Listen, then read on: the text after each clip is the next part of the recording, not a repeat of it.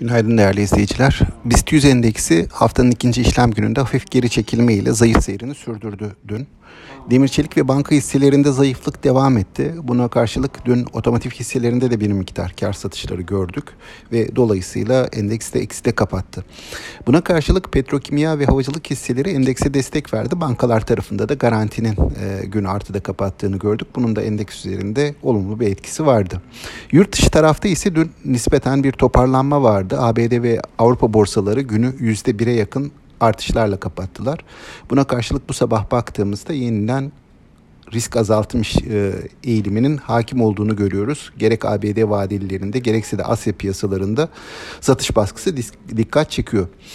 E, bizim tarafa baktığımızda açılış öncesi e, döviz piyasalarında bir miktar hareketlilik var. TL'nin dünkü kapanışlara göre bir miktar değer kaybettiğini görüyoruz dolar ve euro karşısında. Piyasa öncesinde bu yurt dışı tarafın tedirginliğinden kaynaklanıyor diye düşünüyorum. Bir de yurt dışı tarafta son dönemde belirginleşen bir enerji fiyat artışları var.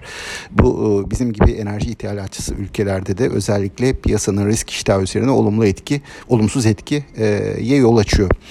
E, bugünkü beklentilere baktığımda e, yurt dışı tarafın zayıf seyri, kur üzerinde bir miktar hareketlenme tüm bunlar endeksin bir miktar güne satış baskısıyla başlayacağını düşündürtüyor. Ee, bugünkü değerlendirmelerimiz bu şekilde değerli izleyiciler. Sağlıklı, bol ve bereketli kazançlı günler diliyorum. Yeniden görüşmek üzere.